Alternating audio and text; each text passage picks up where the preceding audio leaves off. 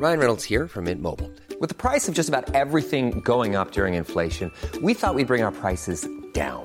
So to help us, we brought in a reverse auctioneer, which is apparently a thing. Mint Mobile unlimited premium wireless. Ready to get 30, 30, bit to get 30, bit to get 20, 20, 20, bit to get 20, 20, bit to get 15, 15, 15, 15 just 15 bucks a month. So, Give it a try at mintmobile.com slash switch.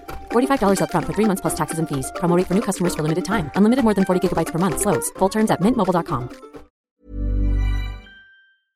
Dieser Podcast hat bei mir kometenhaft eingeschlagen. Mit einem umfangreichen analytischen Fachwissen werden Phänomene der Astrologie mit Ereignissen aus der Wirtschaft, Politik, Weltgeschichte, Psychologie, Kunst und so weiter beispielhaft veranschaulicht. Unglaublich spannende Erklärungen zur Welt der Planeten im direkten Bezug zur realen Welt. Hier ist der astrologische Podcast. Astropod. Hier ist die Folge 49 mit Alexander von Schlieffen und John Ruhrmann. Und das, was ihr gerade gehört habt, das sind zwei Feedbacks aus unserem aktuellen Gewinnspiel, wo es darum geht, uns Feedback auf Apple Podcasts zu geben. Dem Gewinner winkt ein Screening beziehungsweise eine astrologische Beratung von Alexander und das Gewinnspiel geht auch noch ein bisschen weiter, obwohl gerade Nikolaustag war. Das heißt, ihr habt noch bis zum Ende der Woche Zeit. Und wir sind gespannt, wer die oder der Gewinner sein wird.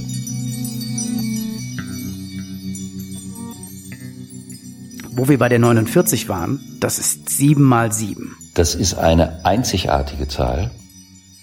Denn sieben mal sieben gibt es ja nur einmal. Vor allen Dingen im Leben gibt es das nur einmal.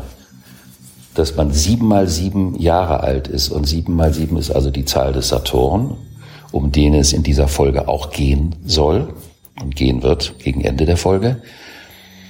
Und das bedeutet, dass man siebenmal die Erfahrung von Saturn hinter sich hat. Es ist ein Kipppunkt in der Biografie, an dem es darum geht, welche Verantwortung man für seine Erfahrung übernimmt. Und wenn man bereit ist, die Verantwortung eigenständig zu übernehmen, und Verantwortung hat ja oft so einen etwas eigenartigen Beigeschmack. Menschen denken oft, es sei nichts Schönes, aber in Wirklichkeit ist ja Verantwortung etwas, was die Persönlichkeit und den Charakter veredelt.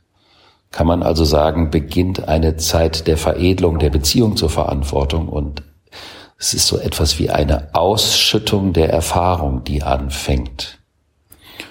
Und daher möchte ich auch den Menschen eher die Freude auf dieses Alter machen, als die Furcht vor einer Vorstellung von Altwerden. Ich habe noch eine Zwischenfrage, Alexander. Du hast gesagt, Ja. sieben ist die Zahl des Saturn. Jetzt ist aber doch Saturn der sechste Planet und geht, glaube ich, so in 29 Jahren um die Sonne.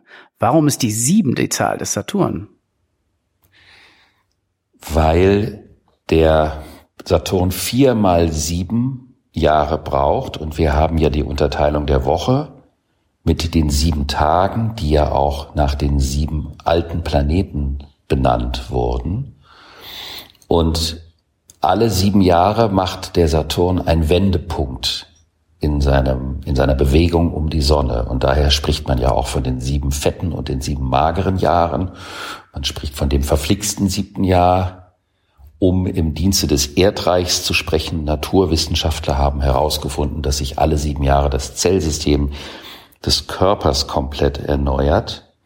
Und daher ist die sieben die Zahl des Saturn. Und das Schöne an der mathematischen Konstruktion des Tierkreises, der ja aus zwölf besteht, dass man mit der drei und der vier, also die vier Elemente und die drei Monate einer Jahreszeit, kann man die ganzen Grundrhythmen der Astrologie konstruieren. Also drei mal vier ist die zwölf, das ist die Zeit des Jupiters und die Zeit, die die Erde um die Sonne braucht. Und drei plus vier ist sieben. Und das ist der Rhythmus von Mond und Saturn. Und das sind die beiden Hauptrhythmen der astrologischen Zyklen. Habe ich damit deine Frage beantwortet? Mehr als das. Also du hast nochmal den ganzen Kosmos aufgemacht und den ganzen kosmischen Organismus quasi dargelegt, was umso interessanter war. Und das ist ja auch der Grund, warum uns Leute hier, glaube ich, zuhören im Astropod, dem Astrologie-Podcast, weil wir verschiedene Zusammenhänge darstellen und herleiten für die reale Welt. Was ist schon die reale Welt? Aber auf jeden Fall, wie wir uns gemeinsam im Kosmos mit dem Rhythmus der Planeten bewegen und erleben. Ja, man muss auch nicht wirklich Angst vor dem siebten Jahr haben, weil das bedeutet, dass man seine Beziehung zu dem Thema verändern und vertiefen darf und das kann durch einen kritischen Moment eingeleitet werden.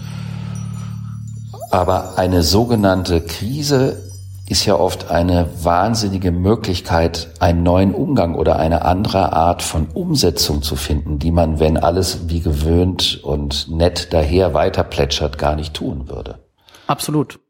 Ja, und das ist ja auch einer der Punkte, die wir bei unserem Live-Podcast-Recording während der Frankfurter Buchmesse dieses Jahr gesagt haben, ist, dass wir auch glauben, dass Astrologie, wenn man sich damit beschäftigt, äh, die Welt ein bisschen besser machen kann. Auch ein Grund, warum es diesen Podcast gibt, weil es eine Form ist, sich mit Dingen neu auseinanderzusetzen oder auch zusammenzusetzen mit einer Systematik, die kulturell gelernt ist und die einfach da ist und auch für viele Menschen funktioniert. Und diese Verbesserung, von der du da sprichst, die würde ich bezeichnen als, dass man das Empfinden dafür bekommt, wie sehr die Dinge miteinander verbunden sind. Wir kommen ja aus diesem Trennungszeitalter, in dem analytisch seziert wurde und getrennt werden musste, praktisch alles wie in einen Setzkasten gelegt. Und die Astrologie ist die Lehre der Verbundenheit der Zyklen und damit auch die Verbundenheit der verschiedenen Leben, die so gleichzeitig stattfinden. Und damit würde ich sagen, schauen wir mal, was die Woche zu bieten hat. Im Kleinen aus dem Großen heraus. Es ist die letzte Woche, bevor die große Epoche anfängt. Es ist also wahnsinnig aufregend. Das heißt, es ist auch die letzte Zeit, in der man noch die Möglichkeiten hat, sich grundlegend neu auszurichten. Das kann man natürlich auch danach. Und ich möchte auch, das werden wir in der nächsten Folge, wenn es dann soweit ist, auch nochmal en Detail besprechen. Natürlich eine 200-jährige Epoche, das ist eine, ein Übergang. Das ist nicht wie ein Lichtschalter, den man anschaltet und dann ist plötzlich das Luftreich da.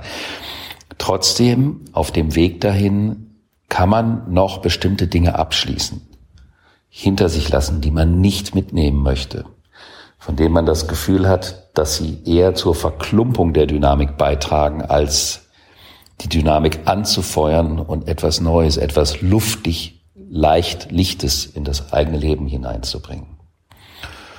Und das beginnt am 11. direkt mit einem wunderbaren harmonischen Aspekt zwischen der Sonne im Schützen und dem Mars im Zeichen Widder, wo er ja schon ewig ist. Sein eigenes Zeichen, was bedeutet, dass die Willenskraft auf einem Maximalpegel ist, was man natürlich nutzen kann. Auch nach wie vor ist ja das Thema bei der Wut Manchmal kann eine Wut gegen etwas auch eine Initiative für etwas anderes auslösen. Und ich persönlich halte es bei dem Planeten Mars immer für wichtiger, wofür man kämpfen möchte und nicht wogegen. Aber manchmal muss man gegen etwas sein, um daraus das Für, durch die Überwindung dessen, wogegen man ist, auch das Für entwickeln zu können. Das ist ja eine gute Botschaft des Mars, weil wenn man so in die Gesellschaft guckt, ich finde, es gibt schon enorme Ermüdungserscheinungen in diesem Jahr. Ich glaube, das spürt auch jeder so ein bisschen. Das ist ein Jahr, das hängt einem in den Knochen. Und wenn jetzt äh, der Mars, sag ich mal, wieder Kraft abgibt oder äh, direktläufig ist, dann kann man jetzt noch mal ran, dann kann man jetzt noch mal Energie investieren, um noch mal zum Beispiel für etwas zu sein im positiven Sinne. Ganz genau.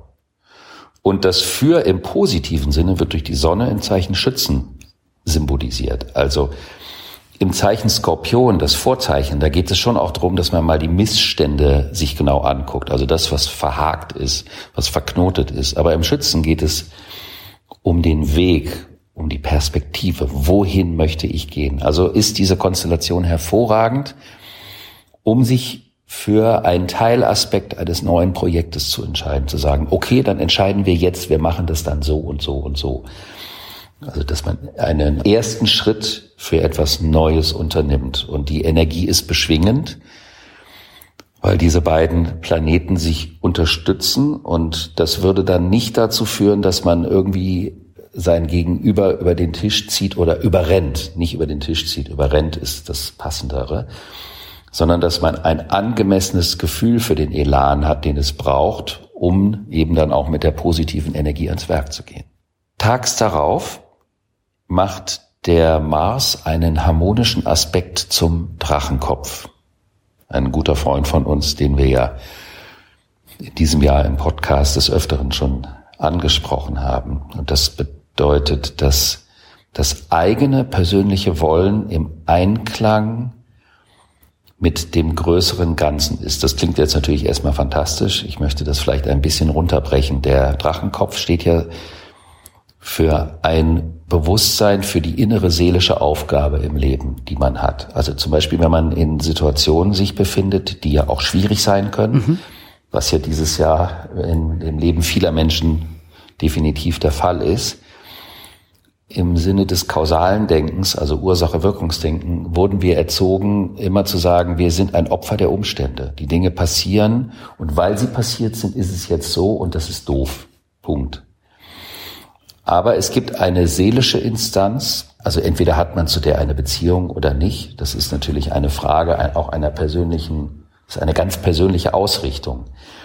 Die kann man auch nicht aufoktroyieren oder sagen, das muss man so sehen. Das ist etwas, das muss man, glaube ich, für sich persönlich entscheiden. Wenn ein bestimmte Dinge im Leben passieren, sich zu fragen, was heißt das auf einer höheren Ebene für mich, auf einer seelischen Ebene, so würde ich das dann nennen? Warum passiert mir das, was mir gerade passiert? Ist da vielleicht eine Botschaft drin, die ich in der rein sachlichen Betrachtung der Situation nicht wirklich begreifen kann, die nur aus meiner Eigenverantwortung dafür äh, zu tun hat, wie ich mein Leben sehe und warum ich glaube, bestimmte Dinge passieren. Also eine ganz persönliche, das ist vielleicht sowas wie die Instanz der höchsten persönlichen Verantwortung, dieser Drachenkopf. Und wenn der Mars harmonisch dazu steht, dann bedeutet das, ich handle und meine Handlung ist im Einklang mit meinem höchsten Gewissen. Das klingt auch irgendwie Klingt so nach was ganz Heerem, aber dieser Aspekt hat etwas sehr Schönes. Also ich breche vielleicht sogar etwas Neues durch, ich habe eine Initiative, aber das hat eine ganz große innere Stimmigkeit auf meinem weiteren Lebensweg. Dann können wir an den nächsten Tag gehen, der 13. Dezember. Da haben wir einen spannenden Aspekt der auch in der Gegenwart eine ganz große Rolle spielt, nämlich der Planet Merkur, der was mit der Sprache zu tun hat und mit dem Lernen und dem Denken. Und Sprache ist ja wirklich ein wahnsinnig komplexes Ding. Es ist ja die Übersetzung der Empfindung und der Wahrnehmung in eine Form, damit man das übermitteln kann. Und Sprache bewusst einzusetzen heißt ja auch, dass einem immer bewusster wird, wie man fühlt und wie man denkt. Ich habe immer dieses banale Beispiel, wenn man sich zum Beispiel einen Apfel auf den Tisch anguckt, der schön prall rot ist und das Sonnenlicht kommt von der einen Seite und das andere Licht von der anderen und er wirft einen schönen Schatten auf den Tisch, dann kann ein das erfreuen. Aber wenn man mal versucht, das ist natürlich etwas, was äh, in meiner persönlichen Erfahrung auch zu tun hat, den zu zeichnen, dann wird man den Apfel anders sehen. Und wenn man dann fünfmal Äpfel gezeichnet hat, dann sieht man noch anderes in dem Apfel. Also das hat was für mich mit dem Thema Sprache zu tun. Je mehr ich mich mit dem, was ich wahrnehme, auseinandersetze, indem ich es in meiner Sprache, ob das jetzt Zeichnungen oder Sprache oder Musik oder was auch immer sei, desto präziser werde ich und desto mehr kriege ich auch mit, was ich eigentlich denke und fühle. Und dafür ist der Merkur zuständig. Und der steht in Spannung zu dem Grenzaufheber Neptun. Ich habe ein interessantes Interview gelesen. Und zwar ähm, zwischen äh, dem Vorstandschef von Axel Springer, Matthias Döpfner und Elon Musk, einem der großen Unternehmer unserer Zeit, der mit SpaceX und Tesla ja wirklich, sage ich mal, Businessansätze hat, die sich mit großen Menschheitsfragen beschäftigen. Bei den einen geht es nicht um weniger, als dass die Menschheit zu einer raumfahrenden Spezies wird und die Planeten, die wir hier besprechen, persönlich besucht. Und äh, das andere geht letztendlich darum, den Ölverbrennermotor von der Straße zu bekommen. Der hat auf die Frage, was ist die wichtigste Erfindung der Menschheit, geantwortet, die Sprache. Und ich glaube, dass es deshalb wahrscheinlich auch mehr als richtig ist, hier auf die Sprache so viel Wert zu legen, weil sie uns nämlich erlaubt, abstrakt zu werden und uns auszutauschen und in der Menschheit auf einer sprachlichen Ebene, also genau deskriptiv oder beschreibend, äh, uns gemein zu machen. Und wahrscheinlich dann in nächster Ebene dann wohl die Schrift und nicht das Rad, weil wir damit unabhängig von Person und Kopf Dinge dokumentieren können. Und nichtsdestotrotz ist die Astrologie, glaube ich, auch gut in Schrift und Sprache dokumentiert worden durch die Jahrtausende. Und deswegen gibt es sie jetzt noch. Und ohne diese beiden Dinge würde es uns heute nicht geben, wo wir darüber sprechen können. Aber jetzt kann es gerne weitergehen. Ich finde das mit der Sprache einfach irrsinnig interessant. Du hast jetzt ein Fass aufgemacht, mein Lieber. Da könnte ich jetzt mit dir fünf Stunden drüber reden, weil das ein so wundervolles Thema ist, die Sprache, weil ich finde, dass wir in der Vergangenheit das Thema Sprache oft viel zu intellektuell interpretiert haben. Aber Sprache ist so viel mehr. Das ist ja auch, wenn du in einer anderen Sprache sprichst, empfindest du ja auch anders. Und man kann ja auch Sprachen nicht wirklich übersetzen. Du kannst nicht wirklich von Englisch auf Deutsch übersetzen oder umgekehrt. Du kannst immer nur Analogien kreieren, weil du in eine, eine andere Empfindungs- und Denkwelt eintauchst.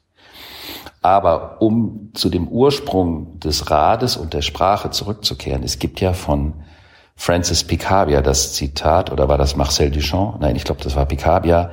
Der Kopf ist rund, damit das Denken seine Richtung ändern kann, um damit vielleicht das Thema abzuschließen. Und Merkur Neptun bedeutet, wo ist die Grenze der Sprache? Ich möchte die Grenze der Sprache überwinden. Das kann natürlich auf der einen Seite dazu führen, dass es kitschig wird, wenn ich kein Formgefühl habe. Aber das kann auch sein, dass ich versuche, in die Sprache etwas reinzubringen, was normalerweise mit den formalen Mitteln der Sprache nicht vermittelt werden kann. Daher ist es ein Aspekt, der natürlich hervorragend ist für Dichter und für Musiker. Denn die Musik ist ja auch eine Sprache. Und natürlich ist bei einem solchen Aspekt der Saturn wichtig, nämlich das Form- und Strukturempfinden, damit man nicht ausufert. Wenn aber eine Merkur-Neptun-Konstellation nicht eine so feinsinnige oder eine subtile Ausdrucksmöglichkeit hat, sich also nur auf das Faktisch beziehen muss, dann wird dieser Aspekt auch in der astrologischen Tradition zu Recht dem Thema der Lüge zugeordnet. Du hattest ja mal den Wunsch geäußert, dass wir das in irgendeiner Folge mal mehr in die Breite ausführen. Das wird in dieser Folge nicht möglich sein, weil es zu viele Konstellationen gibt. Das heißt also, ich spiele mit dem Rand, mit der Grenze der Sprache, mit der Wahrheit und der Unwahrheit. Die Folge mit der Lüge kommt noch. Und das hier ist keine Lüge. Das versprechen wir hiermit. Ja. Und das Interessante ist eben, ich kreiere ein Trugbild und behaupte das mit der Form der Sprache, dass es eine Wirklichkeit sei. Hey, it's Ryan Reynolds, and I'm here with Keith, co star of my upcoming film, If, only in theaters, May 17th. Do you want to tell people the big news?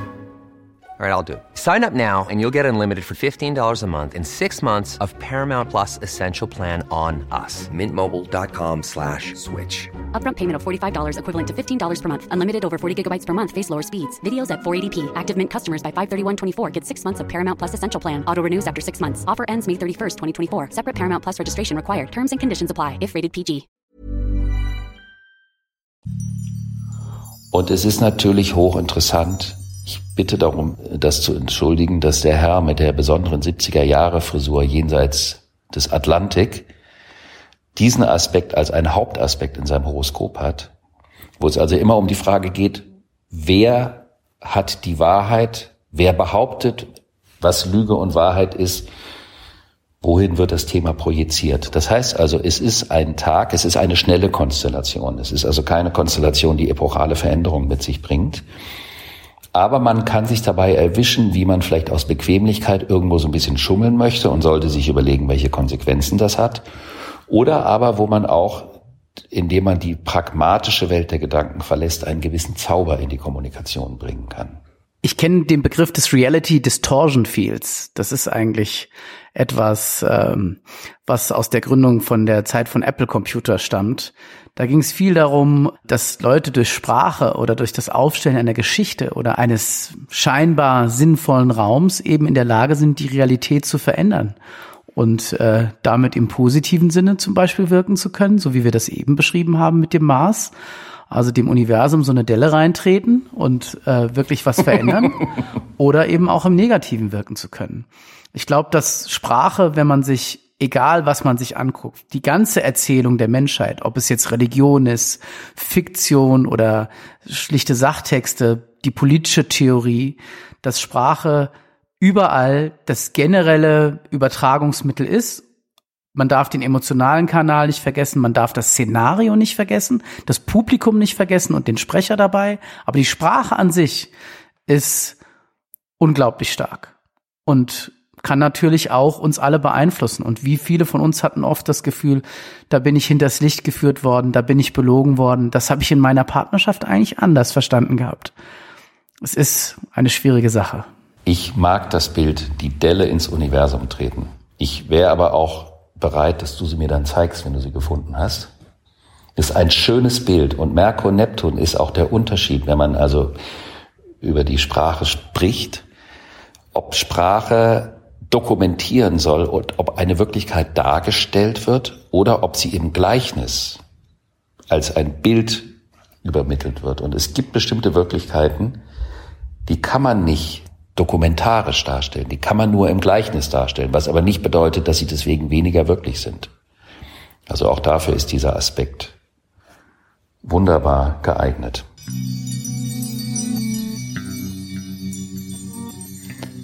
Am Folgetag haben wir einen Neumond im Zeichen Schütze.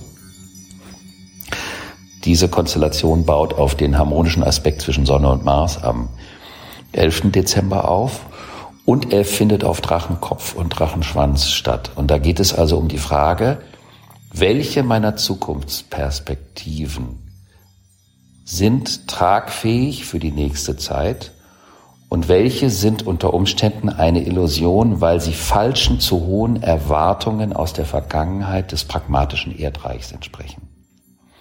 Es ist also eine Aufforderung, auf der einen Seite nach vorne zu gucken aber auf der anderen Seite zu schauen, ob die Motivation für das Vorne einer falschen Wachstumserwartung aus der Vergangenheit entspricht und ob es nicht wichtiger ist, mehr im Augenblick zu bleiben und zu schauen, was man aus einer gegebenen Situation heraus an kleinen Schritten nach vorne unternehmen kann. Also ein ganz spannender Neumond, der aber auch eine Menge Analyse der Vorhaben mit einfordert.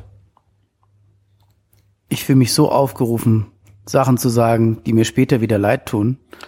Mach's doch.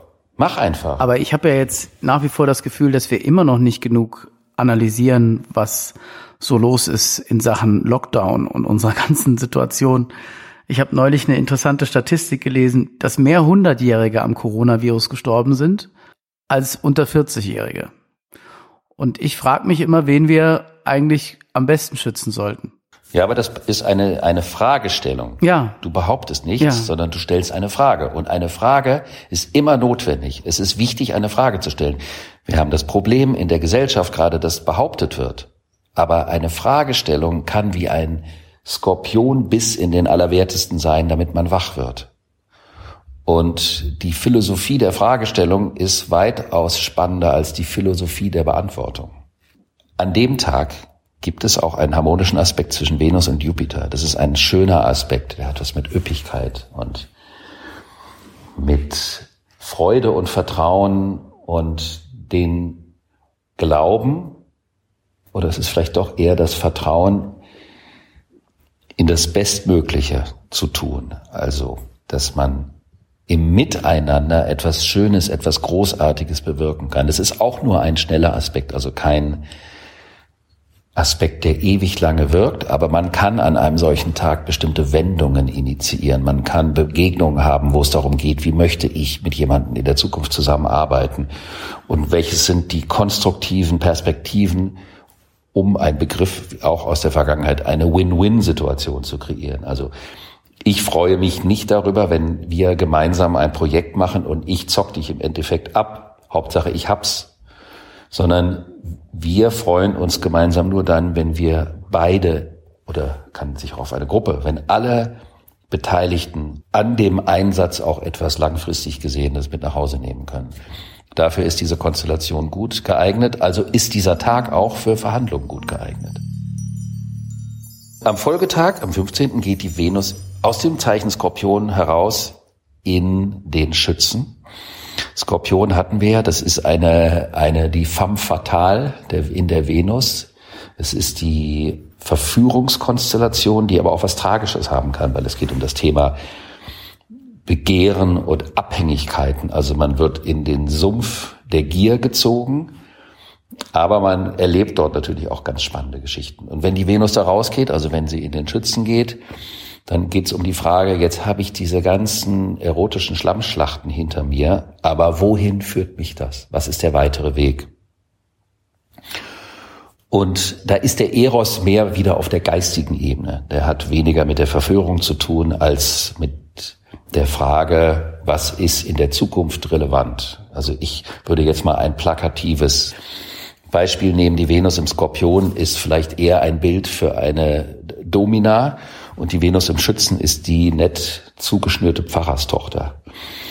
Nur um das Ganze vielleicht mal auf so eine etwas ähm, bildliche Ebene zu bringen. Das ist auch der Tag, an dem der Planet Saturn sich dem Ende des Zeichens Steinbock nähert. Der wird ja erst in 28 bis 29 Jahren dort wieder hinkommen in sein eigenes Zeichen Steinbock. Und zwei Tage später, am 17. Dezember, geht er dann in das Folgezeichen Wassermann. Und das ist der erste Schub in das Luftzeitalter. Denn Saturn sagt, was ist jetzt relevant in der Welt, damit die Strukturen bestehen können oder sich behaupten können, in der Welt, aber auch im persönlichen Leben. Und Saturn im Wassermann bedeutet, jetzt geht es um die Stabilisierung der Netzwerke. Es geht also auch um das Thema Team.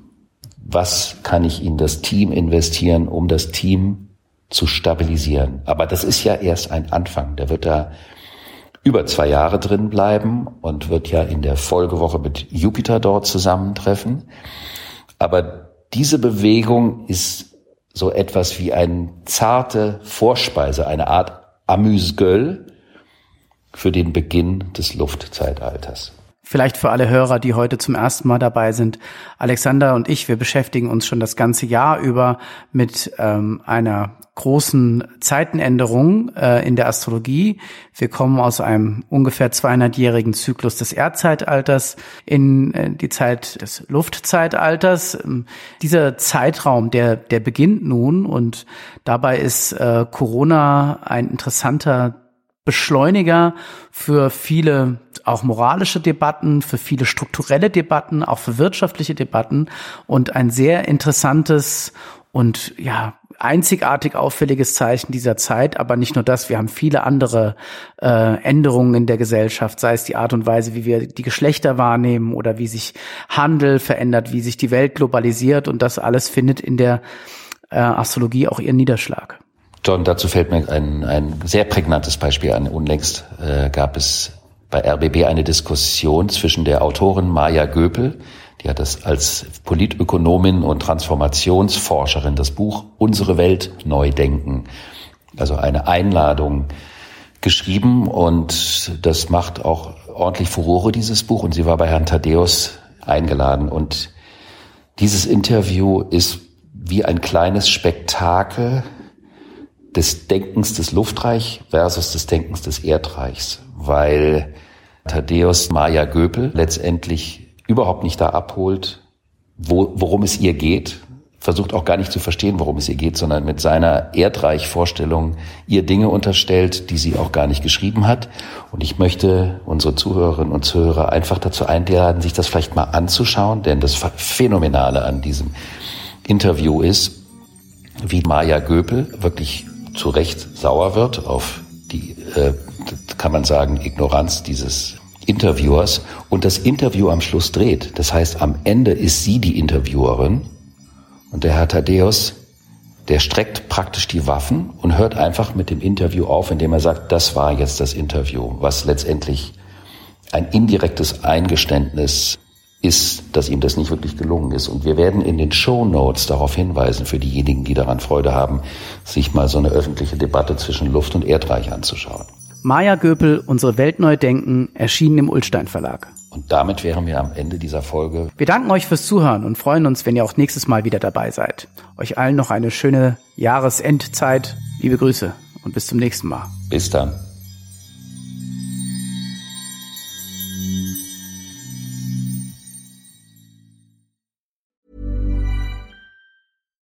Deserves the best, and there's no better place to shop for Mother's Day than Whole Foods Market. They're your destination for unbeatable savings, from premium gifts to show-stopping flowers and irresistible desserts. Start by saving 33% with Prime on all body care and candles. Then get a 15-stem bunch of tulips for just $9.99 each with Prime. Round out Mom's menu with festive rosé, irresistible berry chantilly cake, and more special treats. Come celebrate Mother's Day at Whole Foods Market.